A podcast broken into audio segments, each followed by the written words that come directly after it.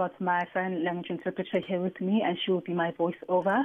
But just also to make sure that I've got the clarity of message. So thank you for this opportunity, and thank you to the listeners. Good morning. Thank you so much. Atia, what was your reaction to the announcement that Cabinet has approved that uh, Constitution 18th Amendment bill for public comment? Do you believe that this is a step in the right direction for the country to recognize that South African Sign Language as the 12th official language? Oh, my goodness. So when I did see the publication, someone sent it through me via social media, but I wasn't sure if it was real because I hadn't um, heard anything. And we've heard so many previous stories about it. And I read the bill and the amendments just to make sure. And I also just double checked with the news and I found that it was true. I felt very excited, very ecstatic. So just to clarify that it's not an official language yet, it is um, in, in the process. I think it's part of the amendment bill and government is aware of our lobby as well, and DeafSA, the Deaf Federation of SA, has put out a statement as well of how this will change recognition of access for deaf people in the community. So for me, it's such a relief.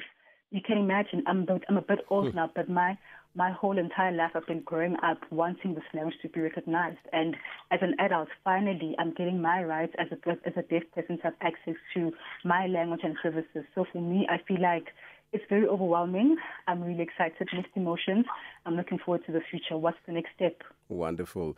What would it mean to you, the deaf community, and people with hearing loss, if the bill was passed and sign language is now recognized as uh, South Africa's 12th official language? I think for the deaf community, it would be such a big uh, achievement if it becomes an official a language because it's going to be more accessibility. That's the most important thing, accessibility to services. So it doesn't really matter if you're deaf, hard of hearing, or disabled. So I feel like accessibility is the most important thing because we've had a lot of challenges and barriers. So services and institutions like university, if you want to go to the hospital, currently as well with the pandemic, communication is a huge barrier because we have to wear face face masks as well. So there's very little awareness, very little knowledge about our rights and our culture and our language, even with the awareness of professional sign language interpreters on important publications and public platforms like that. It's going to be so valuable, Elvis, I tell you, for the deaf community in the country. Are there any other areas in which you believe government should focus on in order to address some of the challenges that your community face?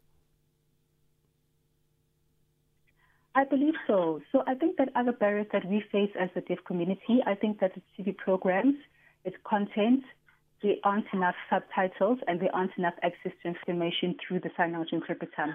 When you go to public services like the hospital or the bank, if you go to the airport, communication is the hugest barrier and we would like information access through maybe subtitles for people having the basic knowledge of sign language or even an interpreter when you go to the airports, when they make these announcements over the intercom, I don't know what they're saying and they could change the flight. For example, as well, if you do go to the hospital, you have to pay for your own medical bill plus the interpreter services. Who's responsible for that bill? It's quite expensive as well. So that's a huge barrier for us. You can imagine with GBV being such a huge thing in the country when I'm a victim of abuse. How do I go to the police station and explain, and explain my situation to the police officer? I have to write a statement, I have to explain what happened, and that takes forever. It's very discouraging as well. If I've got a car accident, insurance, how do I call the AA or the call center? There's so many issues, Elvis, and this amendments bill or the, the, the language being official would make it so um, open for us in terms of communication.